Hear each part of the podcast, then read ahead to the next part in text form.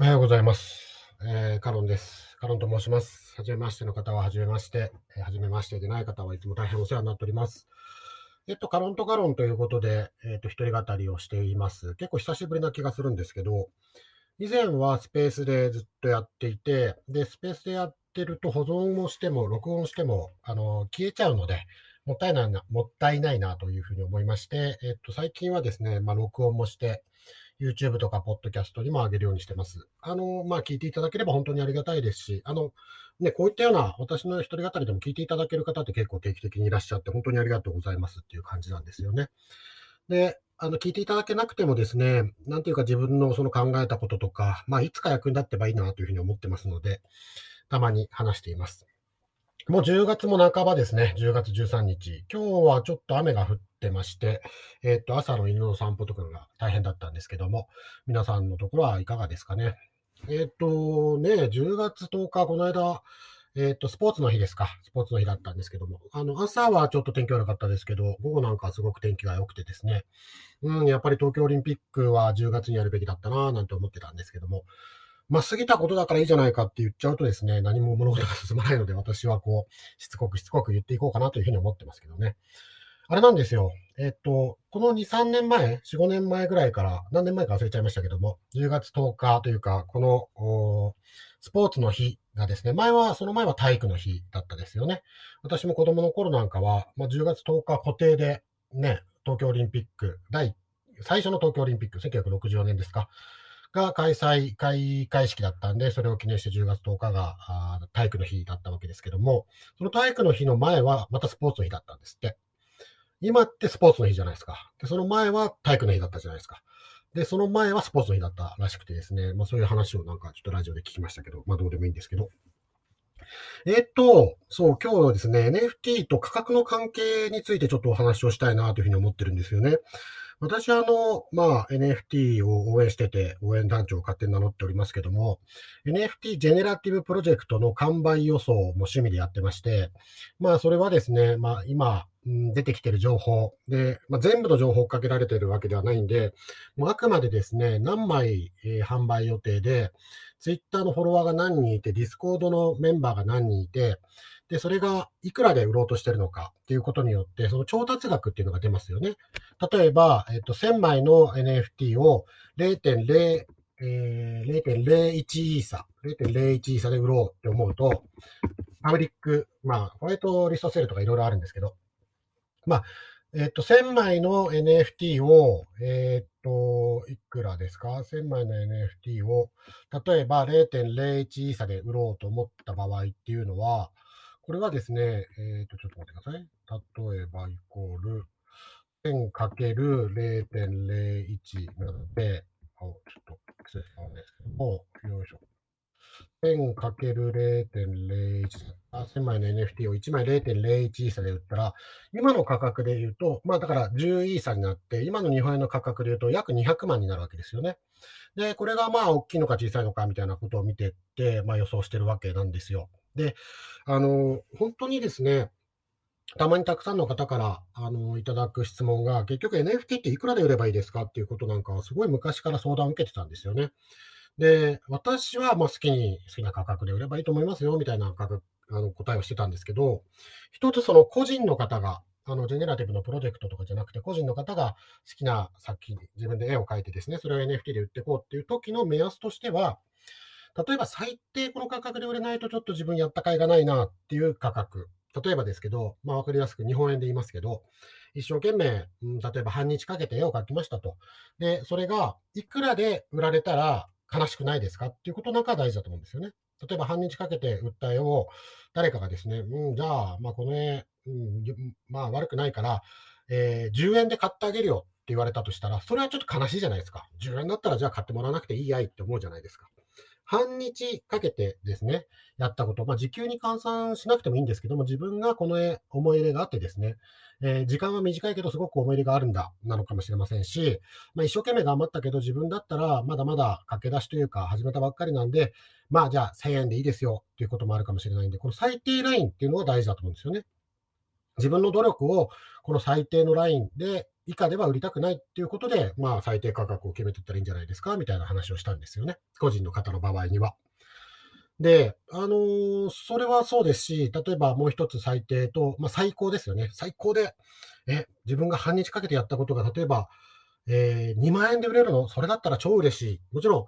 ん、ね、高ければ高いほど嬉しいとは思うんですけど、そこまで欲張ってもしょうがないと思うんで、まあ、これによってその、最低これぐらいは欲しいとか、最高こんなに高い価格で売れたら超ラッキーみたいなので、まあ、ある程度の幅ができるわけじゃないですか。その中で決めていったらいいんじゃないですかみたいなことはいつも言っていたんですよね。で、これはあくまで個人の方が絵を描いて、まあ、絵なり何でもいいんですが、3D データでもいいんですが、音楽でもいいんですが、で、それを NFT にするっていう時の話なんですけど、NFT のプロジェクトを、じゃあ、個人、あるいは個人なのか、あるいは知り合いとやってみようってなった時にですね、私はどんどんやればいいと思ってるんですけど、その時の価格っていうのを言うのもまた難しいですよね。で、うん失敗したとは言いたくないんですけども、思ったように売れなかった NFT のプロジェクトを見ていると、もちろんいろんな問題はあると思いますよ。問題というか、まあ課題ですよね。やってみたことですごくあの分かったこともあると思うんですけど、うん、ちょっと価格設定がこれは無理があるんじゃないかなっていうふうに感じることって結構多いんですよね。あの、マーケティングの世界で 4P、まあ 4P ですね。P は、えー OPQR の P なんですけど、4P と言われる、4P 分析と言われる手法があるんですけど、それっていうのは、商品をじゃあ売っていこうってなった時に、企業側から見てですね、えっと、4つの P を考える必要がありますよっていうことなんですよ。シンプルに言うと。えっと、4つの P というのは、プロダクト、商品ですね。商品。何を売るのか。えー、プライス、価格。まあ、いくらで売るのか。で、プレイス。えっと、どこで売るのか。流通ですね。まあ、流通ですから、もうちょっと、うん、場所というよりも、どういうルートで売っていくのかっていうこともあると思うんですが、まあまあ、とにかく場所、プレイス。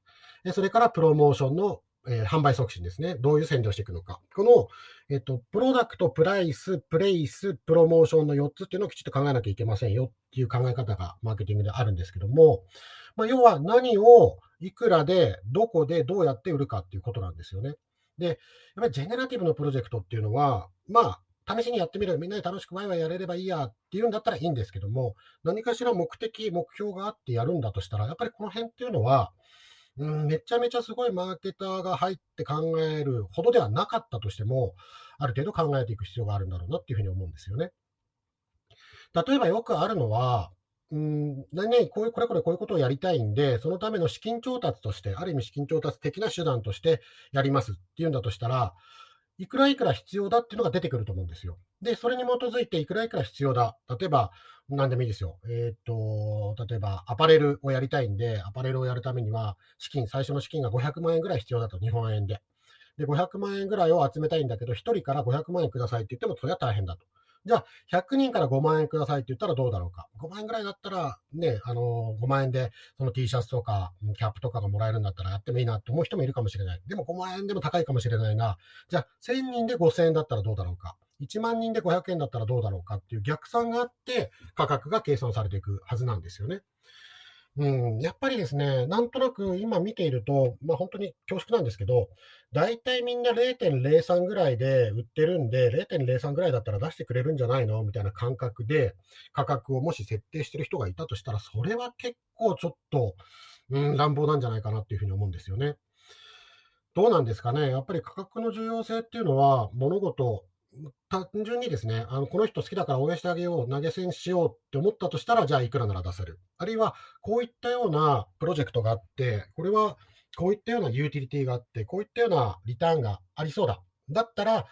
えー、1万円出してもいいな、5000円出してもいいなって決まっていくわけじゃないですか。ですから、本当に大事なことは、リーズナブルな価格っていうことだと思うんですよね。で、リーズナブルって日本だと結構誤解されてて、安いとか、そういったようなイメージがありますけど、リーズナブルっていうのの本当の意味はリーズン、理由ですから、リーズンがエイブルなわけですから、理理由がつけられるってことですよね。理由がつけられる。なぜこれがこの価格なのかっていうのが理由があるっていうようなことなんですよね。こういったようなことっていうのは考えていった方がいいだろうなというふうに思います。で、どうなんですかね。本当に例えば、いろんなプロジェクトでですね、じゃあ1000枚の NFT を0.01で販売しますよって言ったときに、今の価格であれば、まあ、イーサの価格、まあ、これ変動しますけども、ざっくり200万円なわけですよ。本当に200万円が必要なのかっていうことが、まあ、もちろんこれは一時流通の話だけですよ。えっと、一時流通で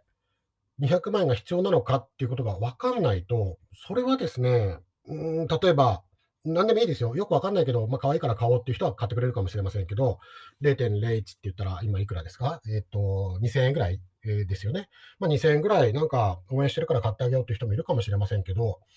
なんかね、あの、投資としてなのか、まあ、海外の投資家をとかって呼び込むんであれば、その辺はやっぱり投資家と名乗る人だったらリーズナブル、リーズンを求めるんじゃないかなというふうに思うんですよね。少なくとも、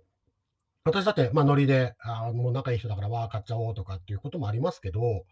何か、やっぱりそれは見ていきますよ。私だって無尽蔵にね、イーサを持ってるわけではないですから、ねえ、そんなもたくさん持ってないですよ。数少ないイーサ、残り少ないイーサをですね、どこにどう使ったら自分が満足できるのか、えー後悔しないのか。まあ、買ったらね、まあ、自分の責任だと思って後悔しないんですけど、そういったことはやっぱり考えますよね、私は。みんな、多くの人がそうなんじゃないかなと思うんですよ。うん。で、そういったことに考えていく場合には、その価格設定っていうのは大変重要だろうなというふうに思ってます。で、一番その、もったいないなというか、それでいいのかなって思っちゃうのは、やっぱり横並びで考えちゃうことですよね。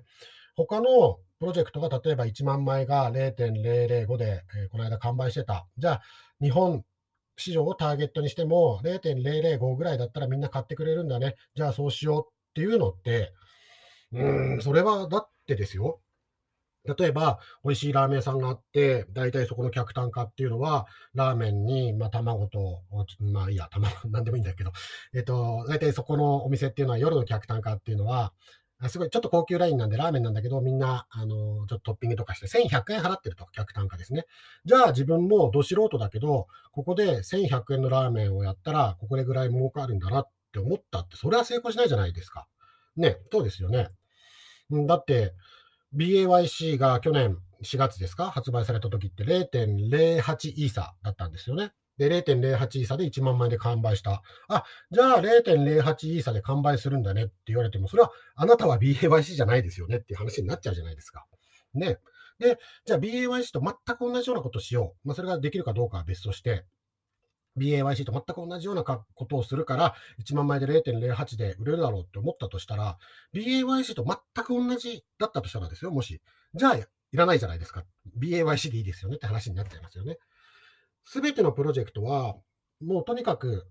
その founder なり、やってる方々、チームのメンバー、まあ、それがあなた、あなた方にとっての特別な一つであって、特別な一つ、もうそれこそね、NFT なわけですから、 non-fungible なわけですよね。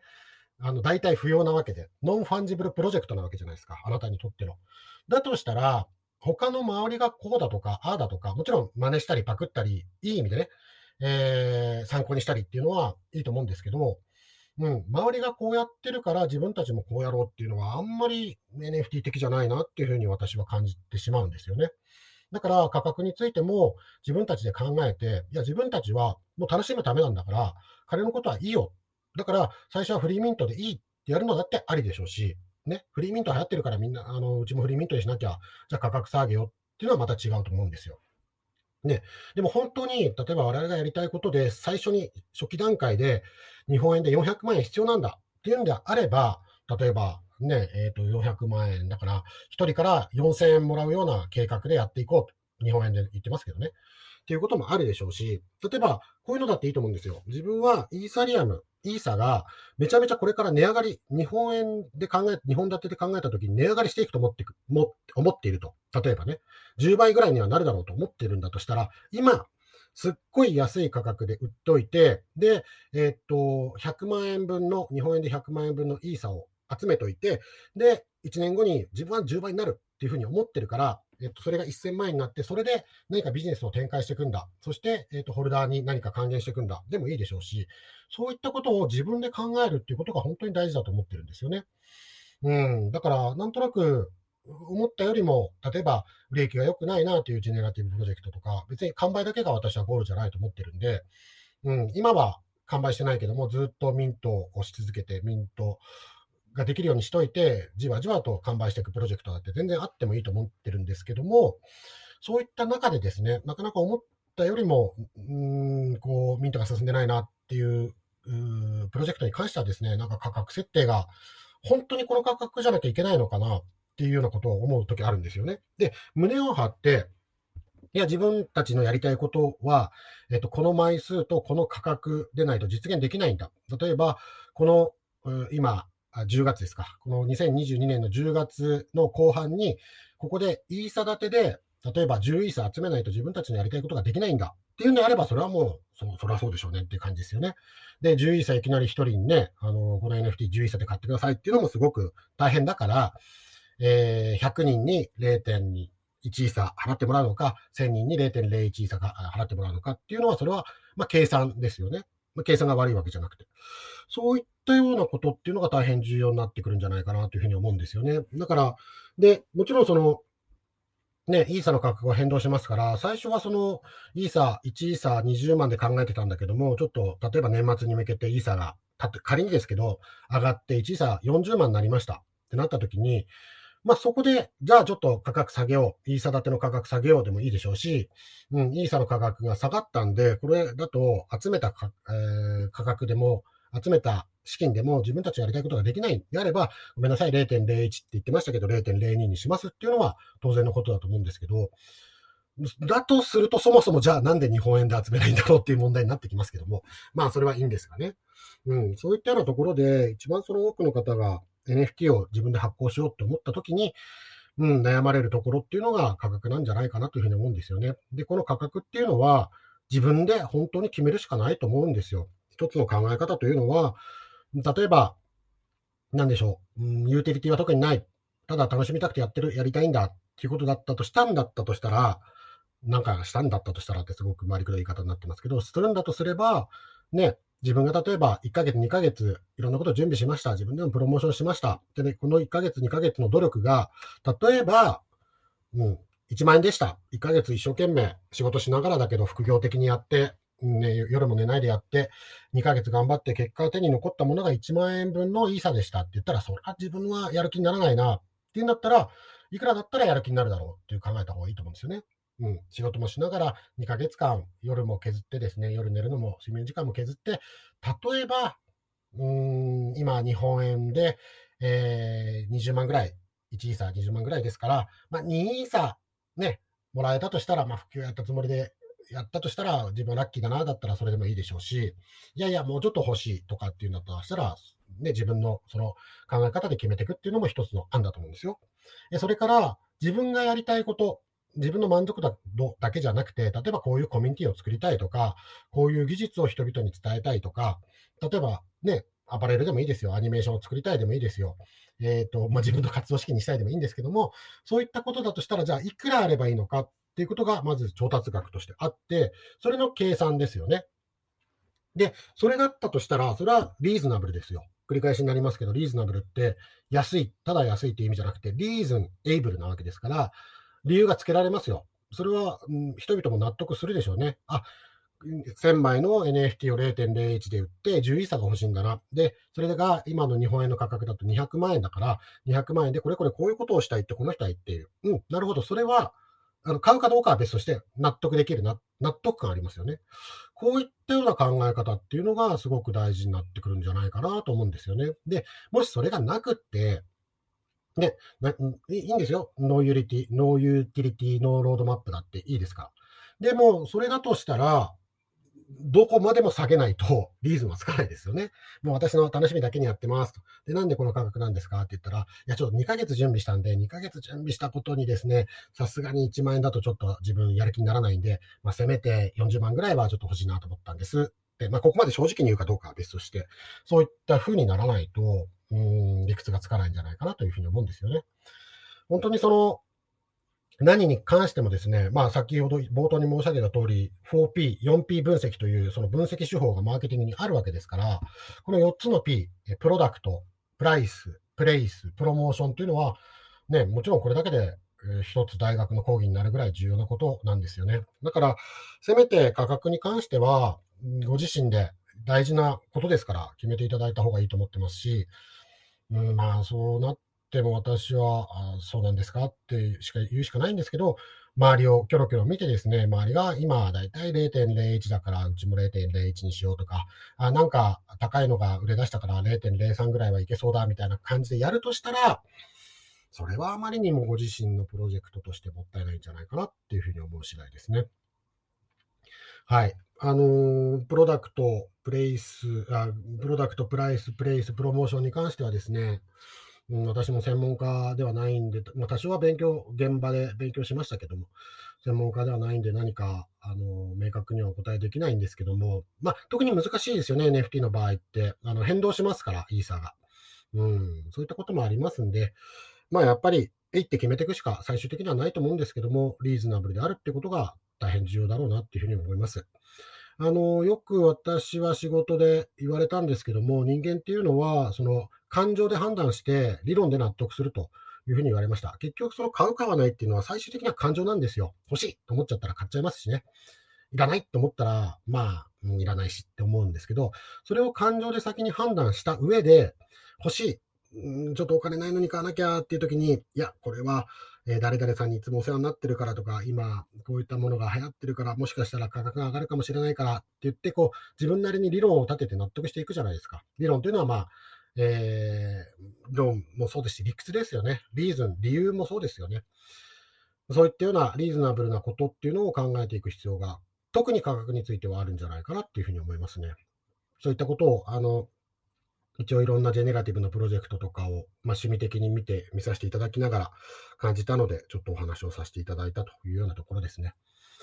はい。あの、お聞きいただいてありがとうございました。これ、録音もしてますし、スペースで聞いていただけますし、あの、個人的に、あの、IC レコーダーも撮ってますんで、IC レコーダーっていうか、今、アンカーというやつで撮ってるんですけど、あの、撮ってますんでね、えー、もし、あの、聞き逃した方とか、まあ、本当に聞いていただけるんだったら本当にありがたいなというふうに思います。はい。えー、っと、まあ、10月も半ばっていうことでですね。あの、設定させていただくと、私も一応ジェネラティブプロジェクトをやってまして、あの、今アイコンにしてるマインズナウンズっていうやつなんですけども、これの、その、そう、これ私事例で言うと、これ、えっ、と、勉強がてら、ブエノというサービス使ってですね、やってみたんですけど、価格は2マティックです。えっと、それはどういう、その、リーズン、リーズナブルだったかっていうと、まずフリーミントは嫌だったんですよ。うん、フリーミントしたらね、それは誰だってガス代だけで、しかもポリゴンですから、ね、あのー、バーって配られちゃうな。もともとその、なんでこれをやったかっていうと、え、っと、マインズダウンズやった理由は、最近本当にありがたいことにホワイトリストギブアへ協力してくださいって言って、ね、あの、させていただくことが多いんですよね。で、もちろん、全部が全部何でもどうぞっていうつもりじゃないんですけど、基本的には、まあ何でもどうぞなんですよ。あの、例えば、信用できないなっていうのがあったら、ちょっと私、わかんないです、つって丁重にお断りさせていただいてますけど、基本的に絡みのある方とか、あの、仲いい方とか、お世話になってる方だったらボンボンやってるんですけども、あのー、なんとなくこう、ツイッターギブアウェイっていうのももちろんいいんですが、いいんですよ。なんかこう、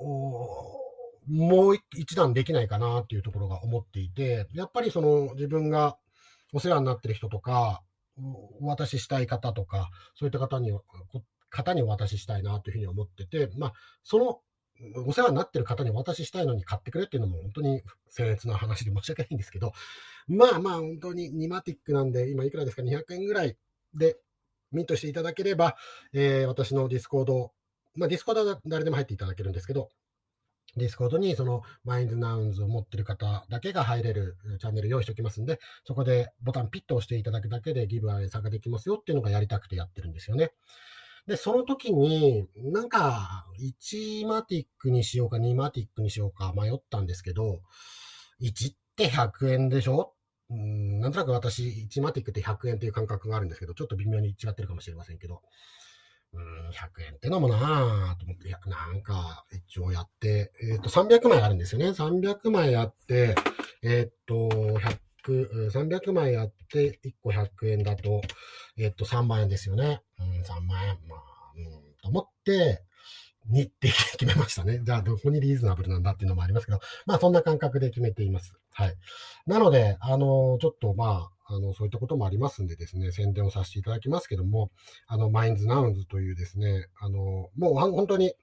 ナウンズです。えー、と、ナウンズのアートワークをそのままお借りしてですね、えっと、やってますね。で、えっと、ナウンズっていうのは頭、メガネ、体、えー、そういったものなんかがあるわけですけども、その中で頭をなしにしてですね、ないんじゃなくて、心の綺麗な方にしか見えませんよ、みたいな感じでやってますから、えっ、ー、と、もしちょっとご関心あったらですね、ミントしていただけ、ミントしていただいたら嬉しいですし、ミントしていただいたらぜひ私のディスコードのホルダー限定チャンネルに入っていただいても嬉しいなと思います。マティックないんだよっていう方なんかは、あの、まあ、オープンシーの二次流通で買っていただいたり、ポリゴン嫌だよっていう方はですね、まあ、言っていただければ、なんだろう、いくつかイーサをちょっと私に送っていただければ、私がもう変わってフリーにエアドロップしますから、もうご相談くださいっていうところですね。本当にあの、お仲間の印みたいな感じで、あの、あの、お腹の周りの印ですけど、持ってない人が仲間じゃないなんて一言も言ってませんからね。あの、そういったようなつもりで、あの、やっておりますんで、もしよろしければ買っていただければなと、ミントしていただければなというふうに思います。今、えっ、ー、と、300枚のマインズナウンズですけど、131枚かな、ミントされて、私が5枚ぐらいミントしたっていうのもありますし、エアドロップで配ったっていうのもあるんですけども、ももしよろしければお持ちいただければと思います。はい、あのー、ばばっと雑白な話ですけども、お聞きいただいてありがとうございました。あのー、本日も良い一日をお過ごしください。では、失礼します。